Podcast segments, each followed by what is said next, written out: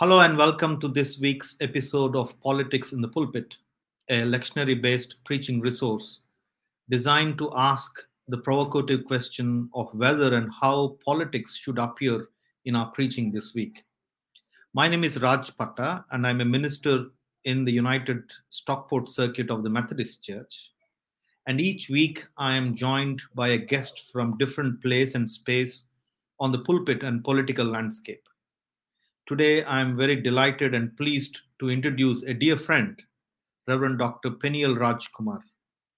After serving the World Council of Churches as the program executive for nine years, Peniel Rajkumar joined the Anglican, Anglican Mission Agency USPG as global theologian. And I also had the privilege of knowing him from our student days. So it is such a delight to have Peniel with us. A warm welcome, Peniel. Peniel is also a renowned Dalit theologian exploring faith and spirituality and theology from the context of the Dalit situations. So, a very warm welcome to you, Peniel, uh, to this uh, Politics in the Pulpit podcast. Uh, I mean, so to start, Peniel, politics in the pulpit, I wonder what that means for you. Maybe you could tell tell us about a little about yourself, whether you see yourself as a pulpit politician or pulpit political practitioner, and what does that mean for you? Okay, thank you, thank you, uh, Bharat. First of all, for this invitation, and uh, and it's a it's a delight to be here. When I uh, think about uh, politics in the pulpit, uh, what I see the, pulpit to be is um, as a fusion of contexts.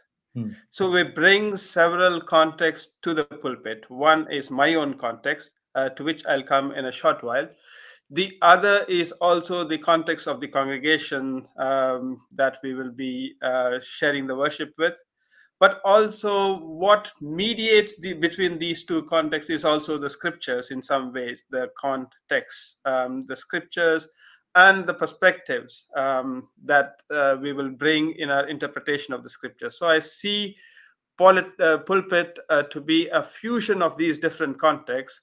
And definitely there in this mediation between these contexts there is politics in different forms however we name it there is politics which comes in.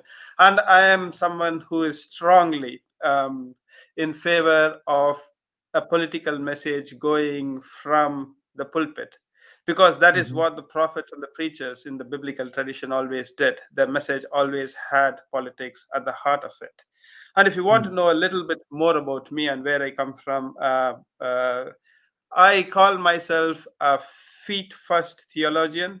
Um, and that is because I was born feet first. Um, I was born with my feet uh, first. And that has also been the way in which my shape, uh, my uh, theology and my ministry has been shaped. Um, I am a Dalit theologian. And for those who are familiar with the Indian caste context, uh, Dalits are people who are often trampled by the oppression of the caste societies, uh, the caste communities. And therefore, the metaphor of the feet being one where we see the world and interpret the world upside down is something that marks me as a theologian. At the same time, the last nine years of my life, I was doing uh, interreligious dialogue, which is about accompanying communities on the ground in their quest towards justice and peace. Hmm. and therefore this metaphor of the feet uh, is something that that signifies my context um, yeah that, that's profound peniel and uh, I, i'm really glad you brought this metaphor of feet and to look things upside down for the quest for justice so from your context to our listeners what would you want us to hear as some key justice issues or political events from your your own perspective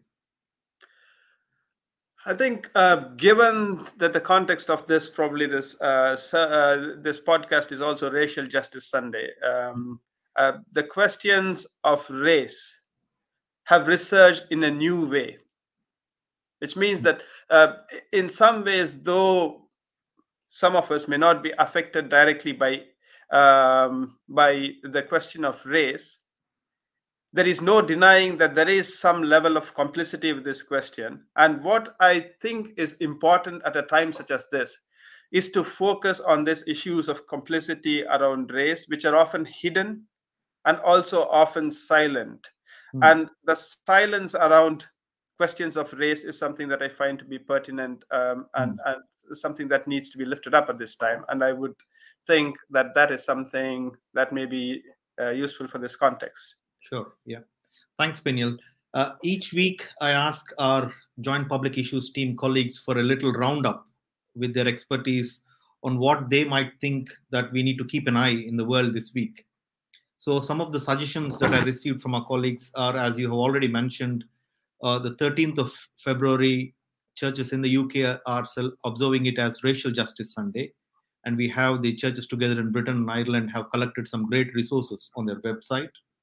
And also this week, about the cost of living, really high up on the agenda. And it seems that the support will miss those on the lowest incomes, many of whom just don't have the financial resources to cope. So, those churches with food banks and support centers might see this more acutely. So, this will put more pressure on all, already those in debt. And we also have continued fallout from Partygate, Sue Gray report, Met Police's investigation. There have been some unkind and untrue remarks this week in the House of Commons. How might this look different with a politics that is more kind and truth? And how concerned should we be about the standard of our political conversation and the behavior of our leaders? And then Leveling Up white paper was released last week the government's plan to improve outcomes in 12 key areas across the country by 2030, but with no new funding. And will this be successful? We'll have to wait and see. Then tensions continue on the Ukraine Russia border, with the US sending extra troops to Eastern Europe. Winter Olympics are underway. Many nations are taking a diplomatic boycott of the games in protest to the China's human rights abuses, particularly the Uyghur Muslims. And last week, Amnesty International declared the situation of Israel as apartheid against Palestinians, a significant and highly uh, discussing uh, this controversial move. So there is so much happening across the world, and as you have rightly pointed, with the issues of race, particularly for for the Racial Justice Sunday this week. Uh, with all of this in hand, as you know, our metaphorical usage, we, we open up the newspapers on one hand and then open our scriptures and try to see how do we bring in the relevance of the text into our context. So I wonder if there was any particular passage or particular theme or question that has jumped out for you this week that you would like us to start with. Uh, definitely, um, Bharat. Uh, looking at um, all that you mentioned to, uh, today, the broad canvas that we have drawn of political histories, I think yeah. one of the things, one of the words that spring out to me is the word power. Mm. How is it that we can engage prophetically and truthfully with the question of power, especially when it is at its abusive worst? Mm-hmm. Um, uh, we all know that at the heart of many of the problems that are uh, that you mentioned is the question of how we engage with power. Mm. And in some ways, our texts speak to that. Uh, not probably in the most direct way, but in an indirect way. And mm. that would be something that I would um, like to uh, uh, reflect upon. Mm-hmm. Now, which is really helpful. I think uh, unless power is interrogated and how unless we name it and then understand the situation, we cannot move forward, be it in our text or context. So I think that will help us to take to our uh, the passage from the Old Testament from the book of Jeremiah.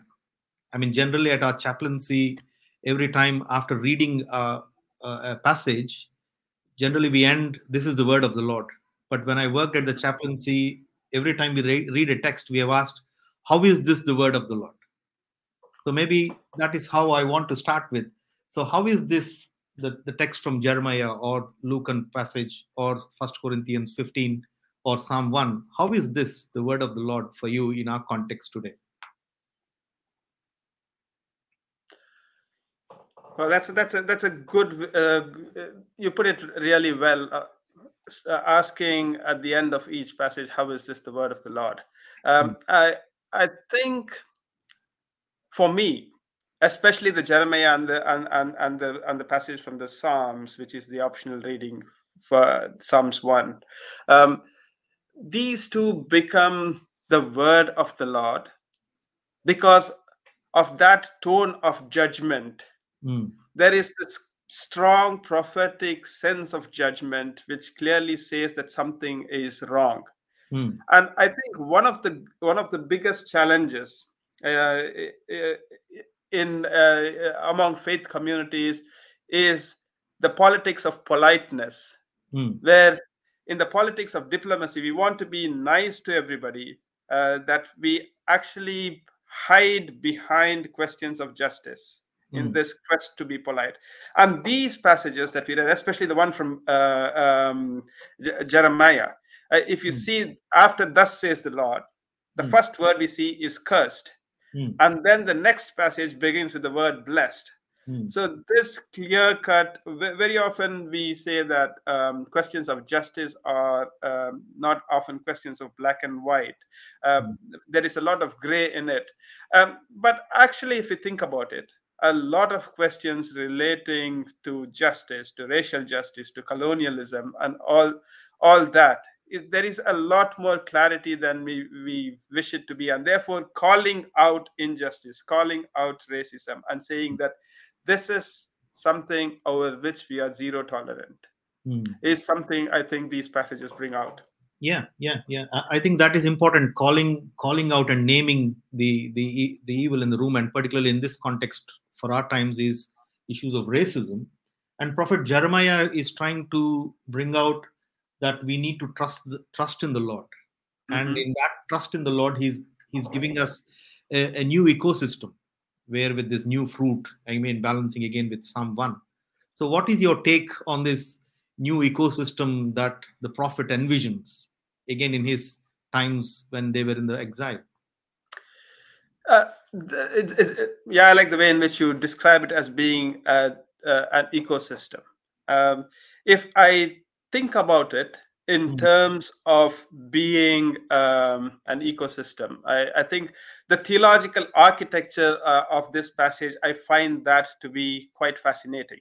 Um, Very often, when we hear the word flesh or mere mortals, there is this uh, tendency within Christian circles to think only in terms of privatized sin, sin that happens in the private flesh. Mm. Um, whereas here, the question of trust in mere mortals uh, uh, uh, and um, making mere flesh their strength uh, is actually something Mm. that is put as being antithetical to whatever is from God. So, Mm. and and when we look at it in such a broad way, it is about putting our trust in structures of power, in structures of uh, self, depending uh, on the self, on what, on one's own authority, and in the same way.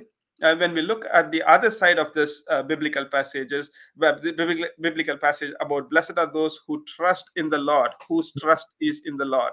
Hmm. This is about people who are at the receiving end of marginalization in some ways, for whom they have become so suspicious of Hmm. power. They have become so suspicious of anything else that the only thing that they can put the trust in is God.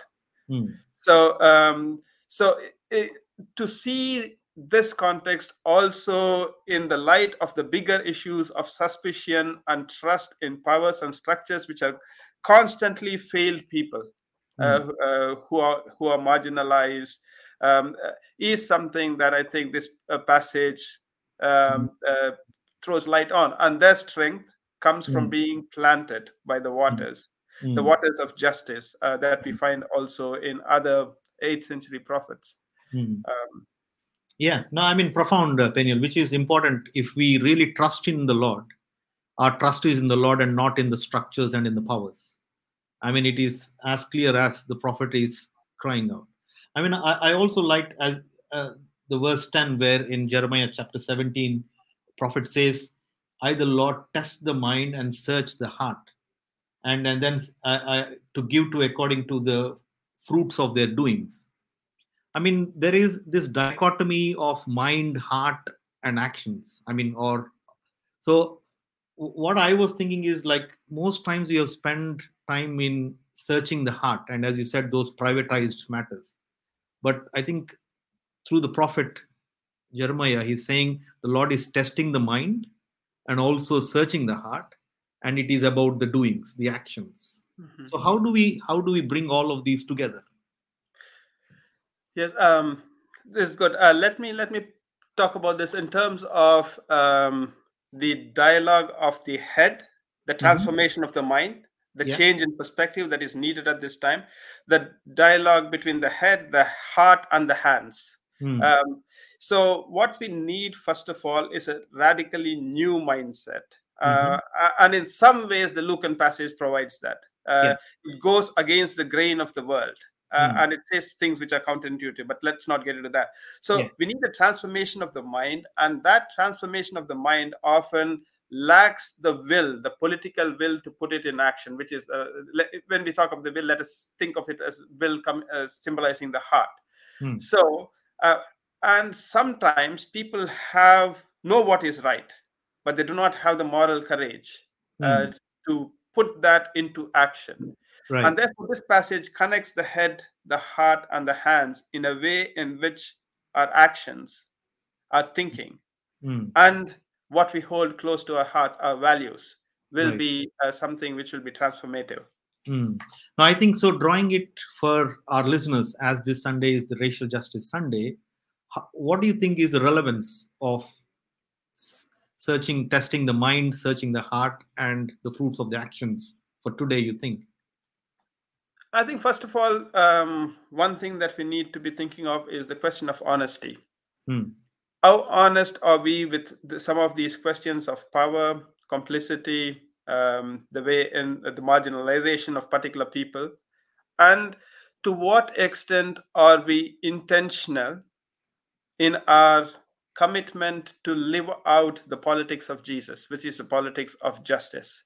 Right. Um, how how to what extent are um, we able to tran- translate uh, love into the politics of justice, which transform the structures in which we are implicated? Um, mm. that is something for us to think about. Um, yeah. Yeah. Embodying the politics of Jesus as disciples of Jesus. Mm. I think which which then takes us to the gospel reading, uh, Peniel, which, as you said, in terms of the politics of Jesus.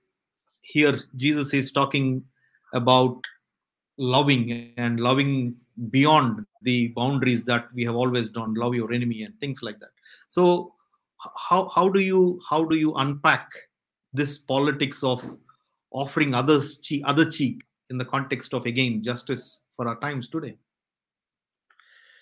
there have been um, there have been different ways in which this passage has been understood. Um, right, some people um, uh, have followed the Gandhian approach, uh, which uh, in some ways has romanticized the turning the other cheek as mm-hmm. being this commitment to non-violence, mm-hmm. as being the only form of resistance.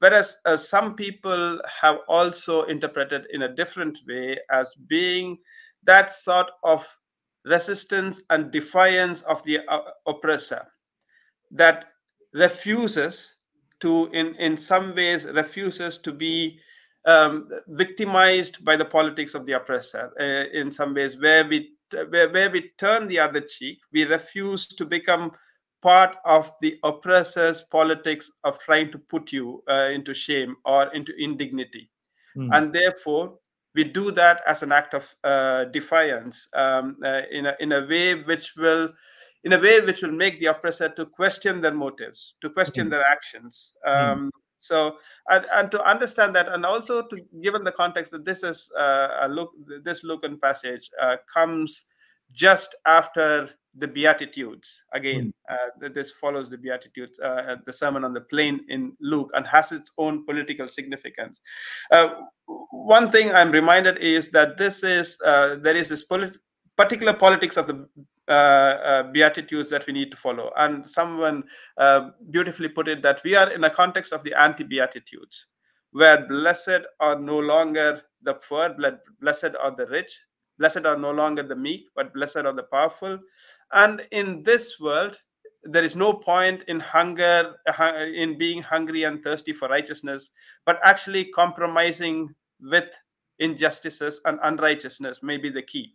But Mm. what Jesus teaches us is this counterintuitive politics where we become a community of the Beatitudes Mm. um, and show that the that unrighteousness and injustice will not have the final say Mm. and how we can stay hungry in our quest for justice Hmm, hmm. No, I think you have you have put it really well uh, in terms of understanding the politics of Jesus for our times.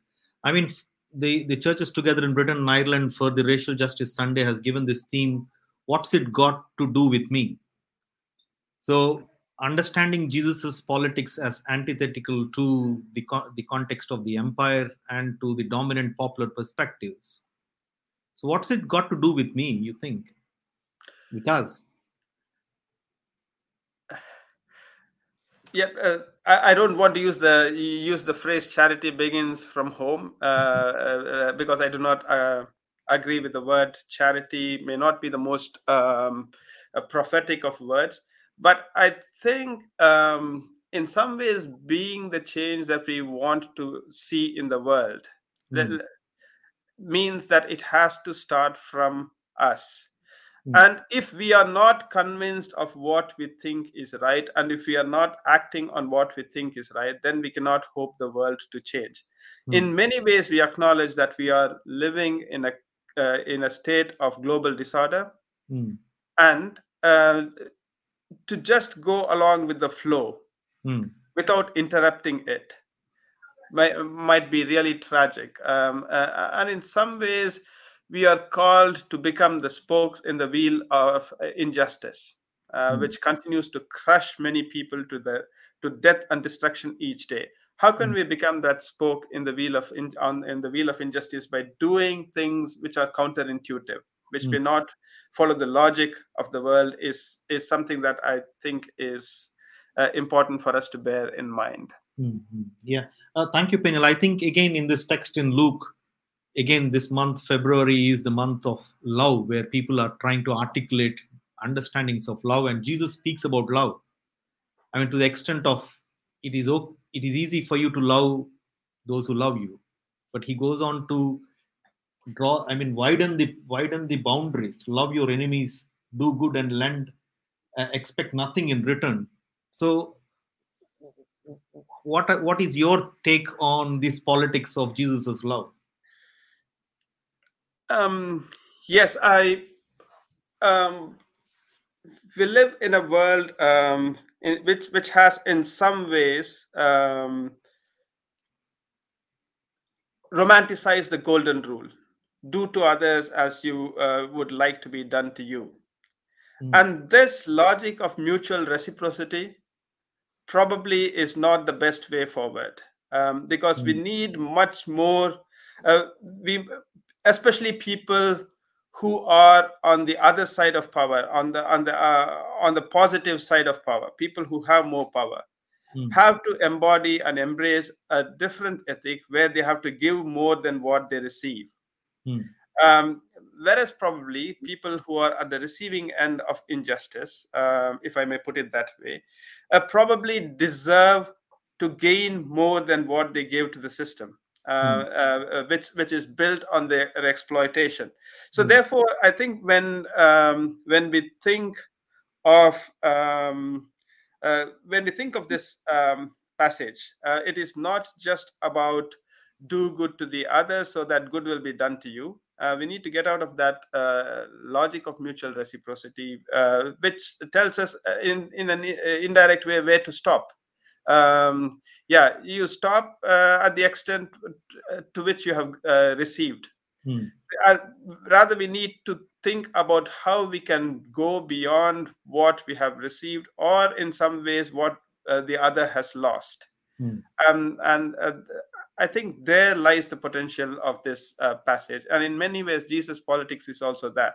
Um, Mm. It is not just about uh, doing good to those who do good to you, but actually doing good to those who do not do good to you. Mm. Um, and what and for people who are the margins, this means actually winning the souls of those people who have oppressed them for years by teaching them the parts of right, uh, injustice, uh, Mm. by, by the parts of justice, by Mm. holding them accountable. mm. so that they can be saved from this current logic of exploitation that they are implicated in. Mm. Yeah. No, thanks, Peniel. I think you have said it really well. I, I also see that when in verse 36 of Luke chapter 6, Jesus says, Be merciful just as your Father is merciful. I mean, I have always thought in the churches, if you preach God's judgment and God is judgmental, every everyone is up on their toes and they're okay, they're happy with such a message. But when we say God is merciful, He receives anyone and everyone, people are again uh, at discomfort. So, how, how do we understand? Because uh, this kinds of judgment and mercy, and you already already said previously, mercy is not just politics of convenience or uh, what do you call politeness, niceness. Mm-hmm. Yeah, uh, let me let me um, quickly uh, recount. I, I, think you were with me, Bharat, when we went to Kandhamal uh, in Orissa. Um, uh, let me recount an experience from that visit. Um, this we were we were visiting a refugee camp of uh, of Dalit Christians who had um, who were displaced from their uh, villages because of um, violence from upper caste communities and I met with somebody at that refugee camp uh, who, uh, and I asked him what he felt towards those people who had burnt his house, killed his relatives, and they had uh, and had virtually made them refugees in their own land. And mm this is what he said. He said that um, in the same way that uh, Saul was converted and made into Paul, he hoped that one day these people may be uh, converted from people who persecute others into somebody who would follow it.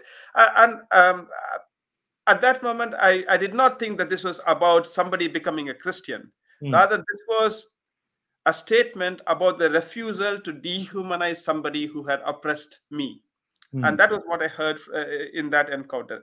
There was this refusal to dehumanize someone who had killed me, who had burnt, uh, who killed my relatives, burnt my house and that is probably how mercy looks like and forgiveness looks like that despite having been at the end uh, at the receiving end of injustice and violence you refuse to dehumanize your oppressor hmm. but you see a spark of hope there for for transformation hmm. a transformation probably understood in terms of your own logic of how transformation looks like but hmm. then there is definitely some indication that the oppressor, there is still some hope left in the one who has oppressed me. And I do not need mm. to reciprocate in violence. Um, that was the message I had. And that is what um, that stuck to me as being a good example of what mercy looks like um, mm. in, hmm. in conditions of victimization and violence. Mm-hmm. I mean, just for the sake of our listeners, the, the, the example you're saying is about the violence that took place in the year 2007 2008 when mm-hmm. uh, uh, Dalit Christians in a place in Orissa in the eastern part of India.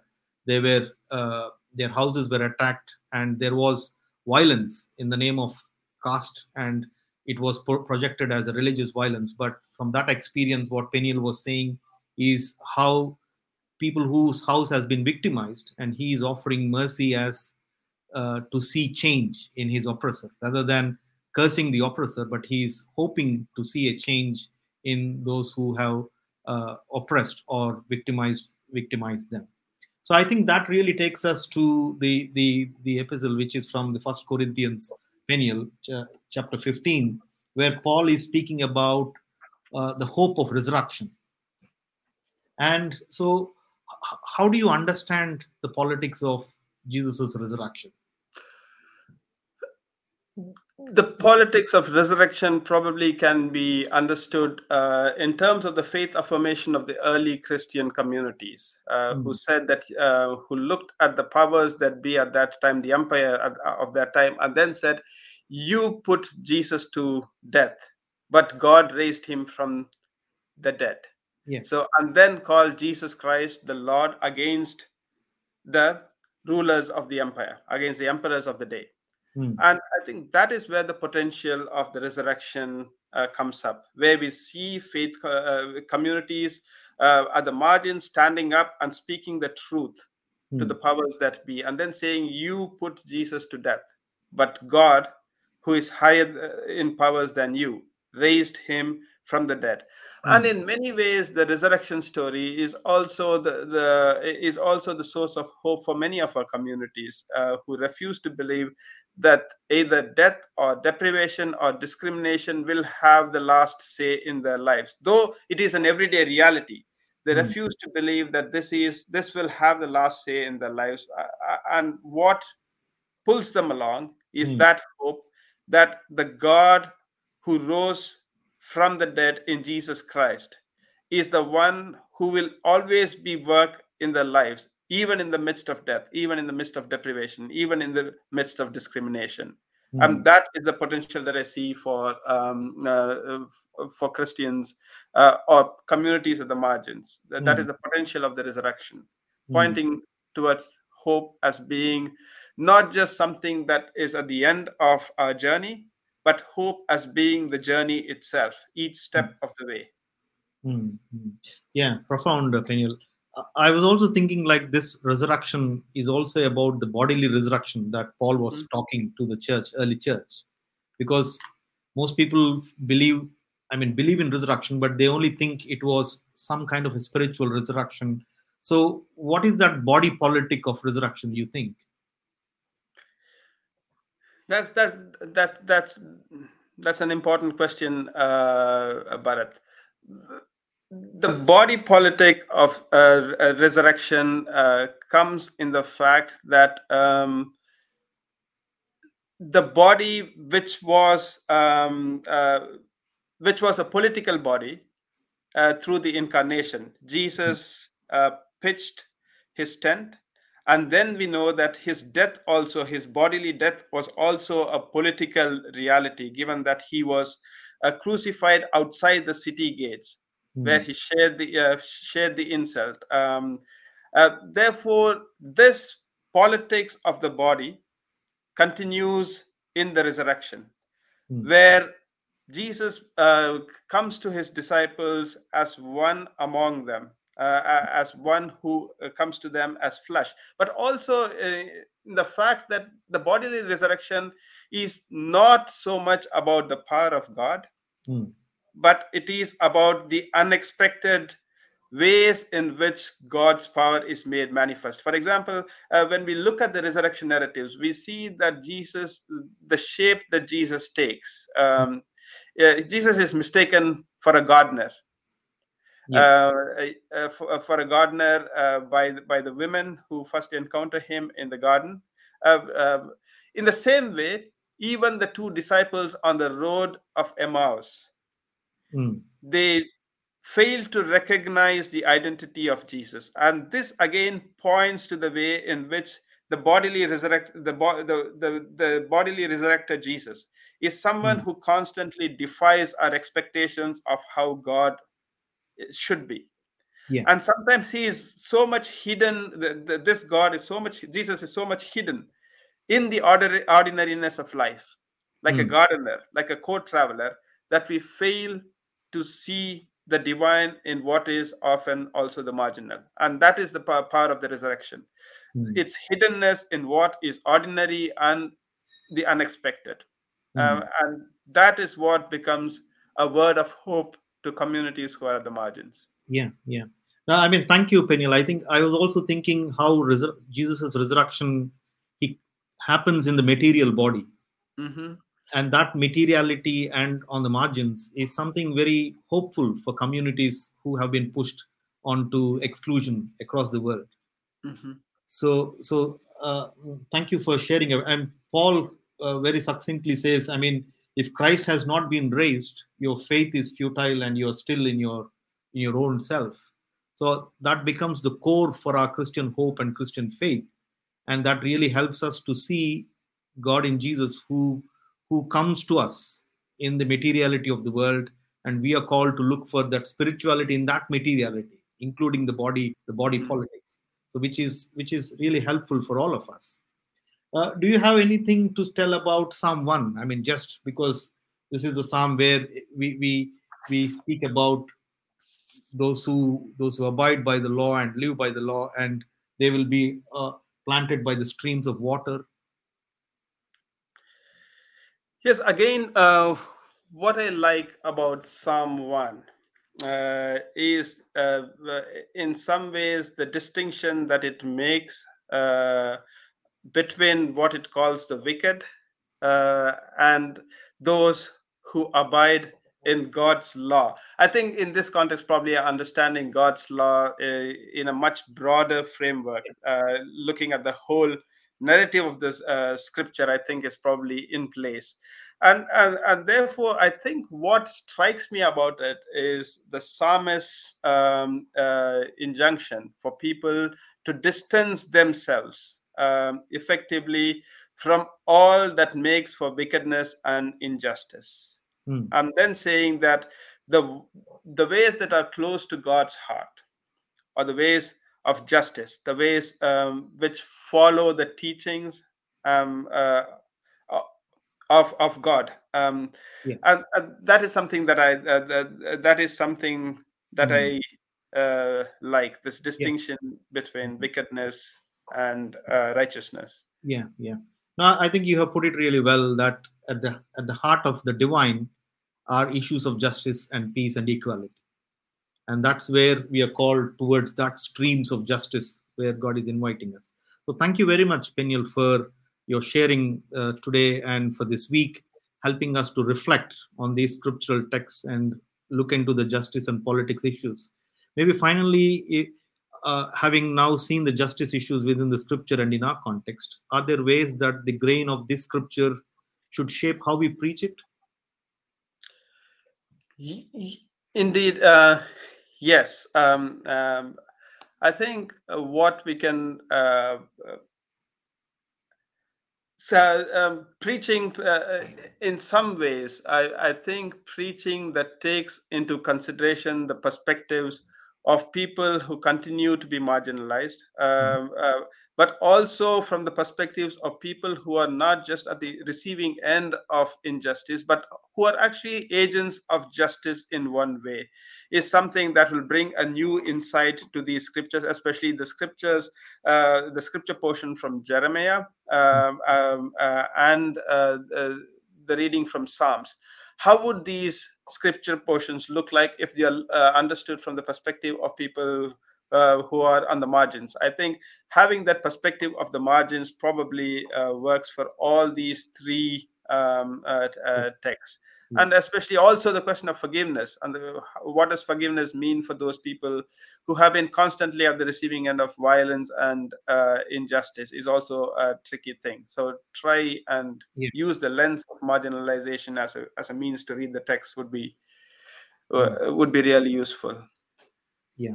Thank you, thank you, thank you very much, uh, Peniel, for for coming on and for sharing your wisdom and reflecting with us uh, on these texts.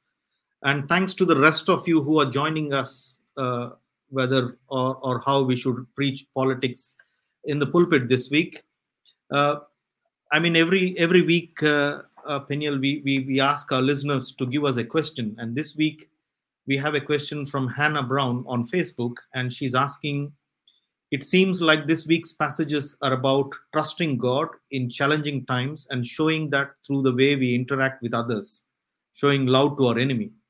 So, when we are trying to call out an injustice or harm in our campaigning, how can we best show our trust in God and love for others, even when we really disagree with someone or something? That's a that's a really good question. I uh, the first word that comes to me is um, respect. Mhm. I think um, uh, uh, one of the challenges of disagreement is to see how we can learn the paths that lead to bet- better disagreement. There will always be disagreements in in uh, uh, in human life, but then how do we learn to do it with integrity and with respect?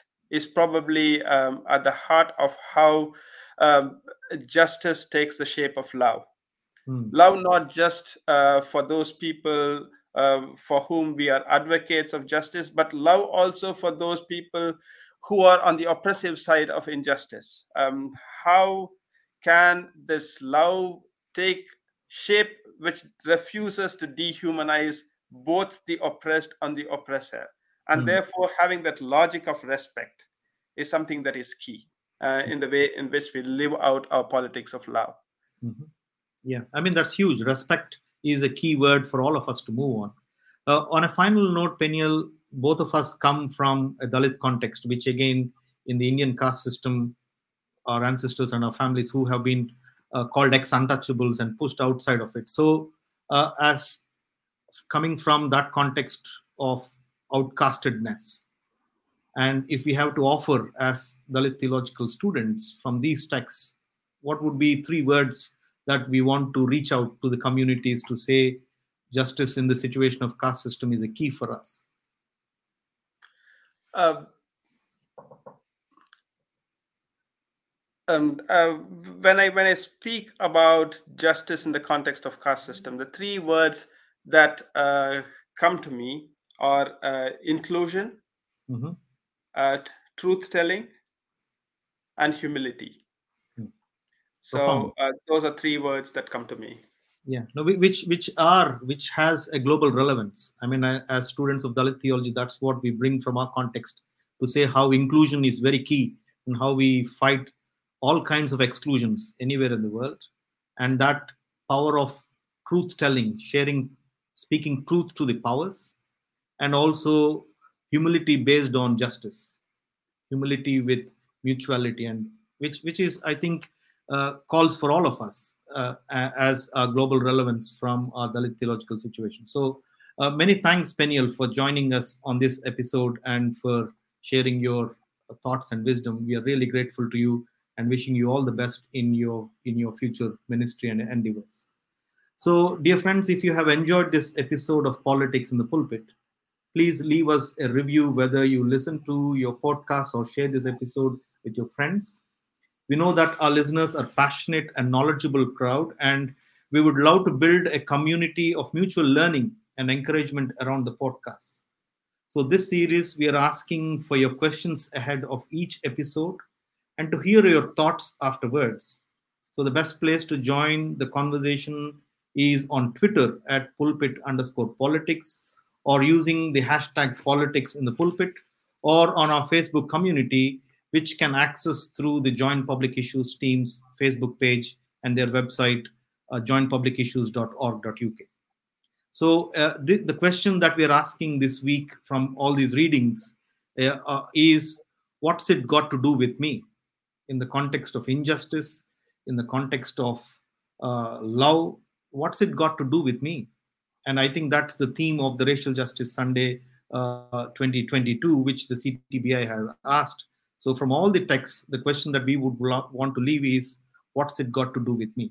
And if you can reflect on that, and if you are willing to share, please do share uh, your answers and let us know your thoughts either on Twitter or on the Facebook. Uh, before we went, before we end, uh, last week I've already said the tickets for our Joint Public Issues Teams 2022 conference on the theme from the ground up, unearthing hope and seeking justice, are, is now available. The conference will be held on site uh, and also online. You can on the 11th of June, and please find out more. Get your tickets at jointpublicissues.org.uk uh, slash high, uh, conference. So let's go into both our politics and our pulpits with a prayer. And I want to conclude with a prayer written by from the Racial Justice Sundays uh, worship material on the CTVBI website. So let us pray. Lord Jesus Christ, who crossed boundaries and borders, help us to love our neighbors and break down barriers in our communities. Wounded healer, who made blind eyes see and deaf ears hear enable us to perceive the reality of racism, bigotry, and racial injustice in ourselves and our society. Prince of Peace, inspire us to celebrate difference and reconcile division and help reimagine this world as a place where justice and peace kiss and freedom abounds. Amen.